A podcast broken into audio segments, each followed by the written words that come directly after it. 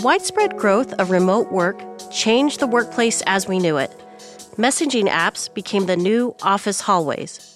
Camera on in a video meeting became the new definition of FaceTime.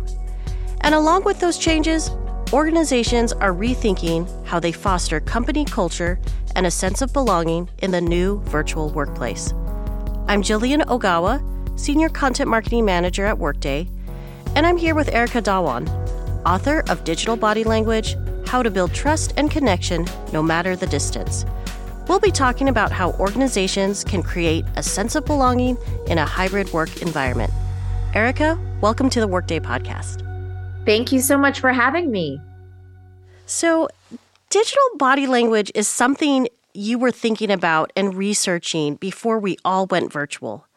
What do you mean by digital body language and why does it matter? Research shows that when we communicate in person, up to 60 to 70% of our communication is our nonverbal body language, pacing, pauses, gestures, tone, the lean in in a sales conversation, the firm handshake or eye contact. But through my research, I've come to discover that in a digital or even hybrid world, body language hasn't disappeared, it has transformed. We now infuse what I call digital body language, which are the cues and signals we send in our digital communication that make up the subtext of our messages. And I'm not talking about Zoom video skills alone here. I'm talking about all the cues and signals that have replaced the handshake, the head nod, the lean in in the modern day emails and video calls and IMs and text messages. Things like the choice of communication you use. Did you choose to email, call, video call, your response time, your tone and punctuation, capitalization style, even simple things like how you run your video meeting are not only traditional ways to communicate, they make or break how others feel about you in a modern marketplace. And that's what digital body language is all about. Yeah, so it sounds like you are talking about something more profound than Zoom skills. What have you observed about virtual interactions during COVID? And what is changing in our interactions and engagements overall as a result of the pandemic? Yeah, there's a number of things that have been changing and evolving. I'll highlight them through one specific story from a client. I was working with a client, her name is Kelsey. And through the pandemic, she got some feedback that her empathy was weak in a 360. And I've known Kelsey for years. When Kelsey is in a physical room with others, she is fantastic. All of her traditional markers of empathy are great. She listens deeply. She uses great body language. She asks thoughtful questions. She makes her team feel heard. But what we came to realize is while her traditional body language cues of empathy were great, her digital body language was abysmal. She would send brief, low context emails, things like, call me now, freaking out her team. She would cancel video calls at the last minute. She would sometimes look down at her phone during video calls, making her team not feel valued or heard or recognized. And so, in many ways, what she realized is while her traditional markers of empathy were great, she really needed to adapt them to a digital world. I'd argue that one of the reasons there was a great resignation is because we didn't always know how to have a great recognition of our mm-hmm. colleagues mm-hmm. in the world of emails and video calls, etc. And, and so when it comes to how our interactions are changing, I think first and foremost, we need to realize that the majority of our conversations are virtual first. Even if we're back in the office, we're still sending the same amount of Zooms and emails and IM messages with people not only not in our office, but even on the same floor. Secondly, one of the things that's happened in the pandemic is everything's gotten faster. Our expectations for a quick email response is no longer 24 hours, it's four hours. And I think what's important for leaders right now is to really help their teams choose thoughtfulness over hastiness, to make sure that the new version of FaceTime doesn't become who responded to the IM or the email the quickest, but instead really reward the thoughtfulness of ideas. And last but not least, I think one of the things that's happened is we've added so many more digital tools, but we may not have been making sure they're being replaced. We're adding more tools, but we're not replacing old tools with new tools. So making sure that we're equipping our teams with choosing the right channel, with reducing connection overload so that we're not exhausted and getting burnt out is something that's really important given how virtual interactions have changed. Those are all great tips. Thank you for sharing that. You know, and also what I'm hearing from you is that it sounds like there is a learning curve as yeah. well. And so, what are the pain points you are hearing from organizations in regards to building trust and connection with their employees in a hybrid work environment? When it comes to pain points, I think that there are three challenges that, in many ways, I'd argue the myth around that challenge has been busted in the pandemic. The first myth or pain point has been, you know, culture was always built in the office. So how do we work this way, even in a hybrid environment?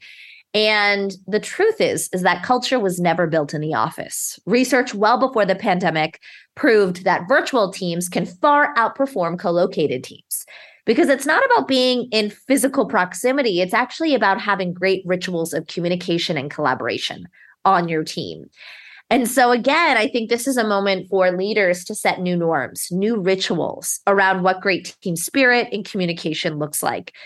The second pain point that has also been a myth that has been busted is that productivity is also about presenteeism. I need to see you to know that you're working and we're getting things done. And I'd argue that that caused a lot of proximity bias in the past, where research shows that leaders tend to reward those they see most often, irrespective of their work quality. That's never been the best indicator of leaders of any profession. And so this gives us an opportunity to create what I call hybrid equity, to really check our biases, to make sure that if we're running a hybrid team, we're having those water cooler moments with our remote colleagues just as much as in person. We're setting up hybrid office hours. So teammates in different locations can come together, not just those that are lucky enough to walk down the hall on the day we're in the office. The last key pain point that I've heard is that, you know, innovation is challenging given that we're not in the office. And I'd argue that there's a lot of spontaneous creativity in person. And let's make sure to bring that back as we come back to offices where we're not back in the office and our door shut because we're on video calls all day. But I'd argue, actually, and research has shown that innovation is best when we're not only thoughtful of who's in the office, but inclusive of all of our colleagues, no matter the distance. Where instead of just asking the same five people on our floor how to solve a problem, we say to ourselves, who else across our organization might have solved this? How could I engage them virtually to ask those questions? And, you know, I, again, I think really summing this up, it's about really checking our bias and again maximizing the collective expertise of any employee not just those in close proximity. No thank you for that. You know really when you were talking it really sparked this thought that we hear so much about how important empathy is. And so how should we think and express empathy in the virtual office? Yeah so, you know, empathy is defined as the ability to step into the shoes of another while remaining in our own shoes. But the reality is, as most of the ways that we talked about empathy pre pandemic were built on body language cues, right? If you see someone on the verge of tears versus excited, you know how to interact with them. In today's world of work, when you shoot off that email, you have no idea if someone's on the verge of tears or excited. It's much harder to read those cues in a virtual video call. I like to say empathy is things like respecting people's time schedules and inboxes. Empathy is reading messages carefully and writing back clearly so that people feel that they've been listened to, that you heard them, and that you're valuing their time. I also think empathy is things like in a hybrid meeting, checking your proximity bias, having a live host and a remote host. Have your remote host lead the first part so that you remove your bias, or making sure that in your meetings you're thinking like a TV show host where you're calling on people, you're engaging your introverts just as much as your extroverts. You're using tools like chat so that you're not turn taking all the time. Uh, you're really maximizing all of the knowledge of the room. So those are just examples of what I'd call the new versions of empathy. However, I think the thing that's most important is that empathy in a virtual environment is about not assuming you have all the answers and I'll close with this one story. I, I know one leader, she runs a global team. She has colleagues in London, Buenos Aires, and Sydney, Australia. She found that her colleague in Buenos Aires was not engaging often on video calls. At first, she thought he must be multitasking. Then she thought maybe he's not interested. Finally, she said, I had to check my bias, value him, and ask. She sent him a quick IM, and he finally wrote back, I'm having such a hard time translating three different English accents when English is not my native language, an American accent, then the British accent, then the Australian accent at the exact same time. This really allowed her to check her bias. So they started using closed captioning. They recorded the calls. They used the chat tool more. It made a significant difference, not just for him, but for the entire team. So empathy in that situation was not assuming that she knew what was working. It was being willing to ask, to get comfortable being uncomfortable with honest feedback, and then taking actions that enabled more equity and inclusion on her team.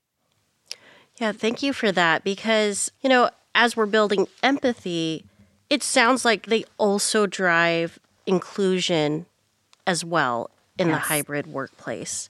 So, building on that thought, are there other best practices where we can build cultures that thrive and teamwork and collaboration from a yeah. distance? I think one other thing that's really important is to understand that just like we have different traditional body language styles on our teams, we have different digital body language styles. And in my research in my book, Digital Body Language, I talk about how on one end, there are those I call digital body language natives. On the other end, there are those I call digital body language adapters.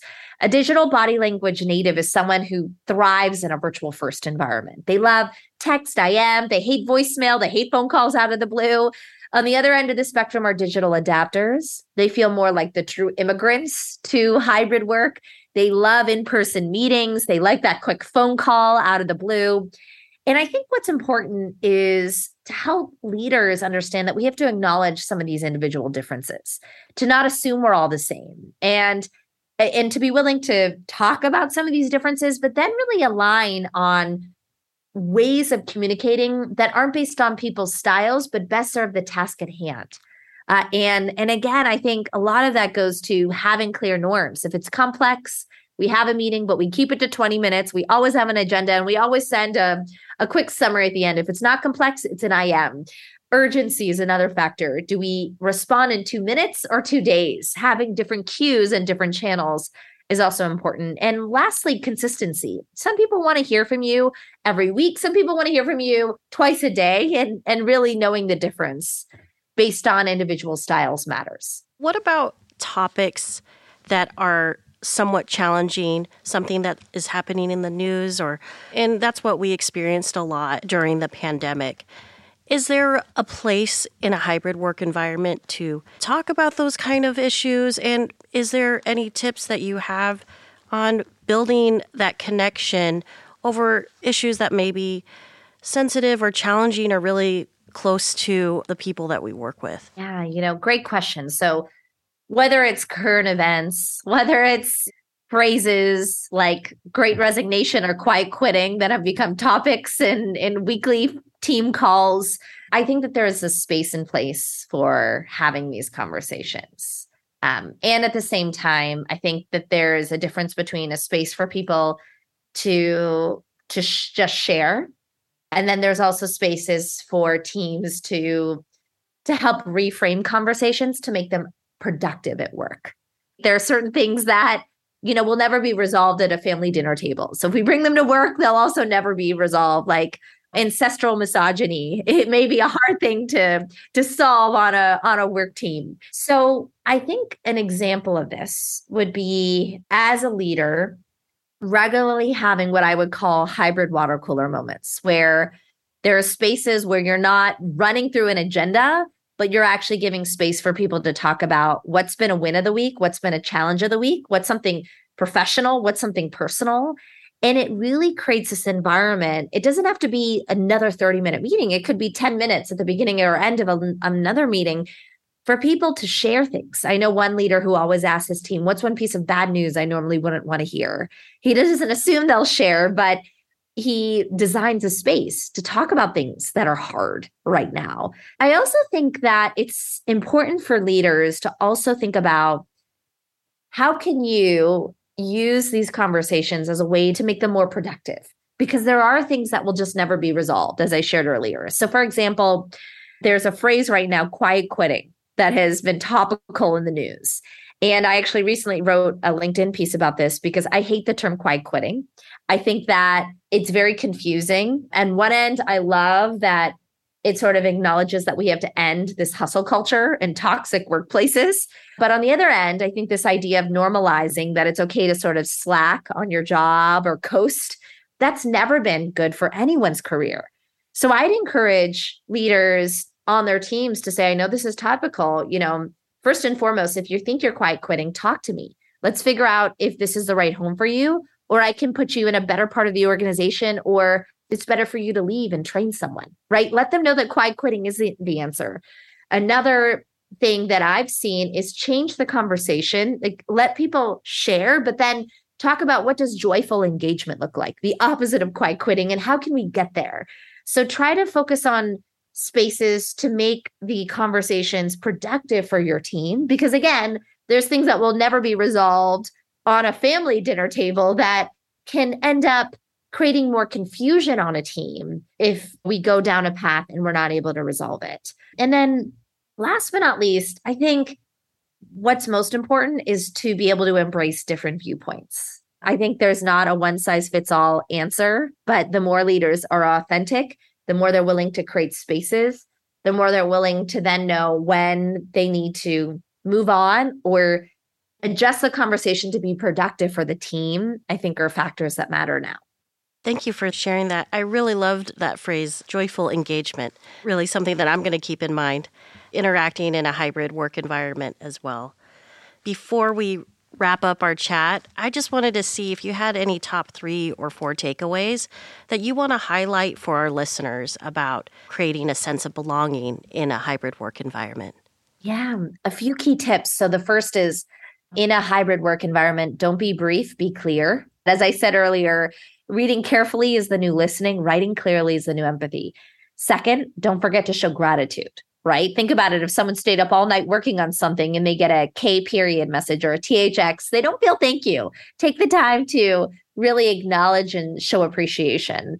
And last but not least, don't be hasty, be thoughtful. Remember when to choose the right channel or slow down to speed up.